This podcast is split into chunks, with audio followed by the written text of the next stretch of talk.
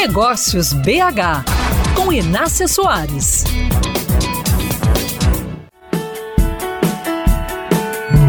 Tem computadores, tablets e celulares para todo lado mas a digitalização de negócios ainda não chegou a todas as empresas. E isso porque não basta ter computadores, tablets e celulares para todo lado. A digitalização de um negócio não começa na disponibilidade de equipamentos, mas na estratégia. E sobre isso, uma pesquisa chamou minha atenção.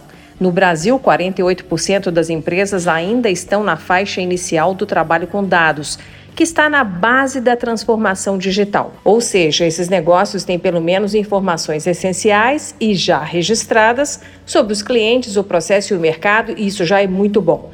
Essa pesquisa da consultoria Forrester também fez uma leitura mundial do tema e identificou que cerca de 20% das empresas apenas fazem um tratamento adequado dos dados que coletam. E dentro desse assunto, recebi um artigo da Queiros Consultoria Internacional que atua com inteligência de dados. A empresa faz um alerta aos gestores e empreendedores porque é somente de dados organizados que se pode extrair tendências fundamentais para o futuro de qualquer negócio. Segundo o Fábio Gomes, diretor de desenvolvimento de negócios da empresa, os clientes compram mais quando recebem as informações corretas e pertinentes a seus hábitos de aquisição de produtos ou serviços.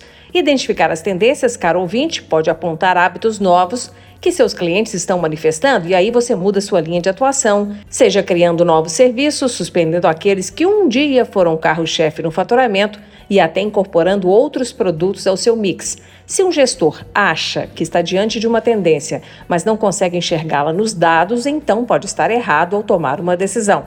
A dica é pedir ajuda. O processo de digitalização de um negócio pode ser um enigma para quem não sabe por onde começar. Eu fico por aqui, mas gostaria de te encontrar também no meu canal no youtube.com/mesa de negócios.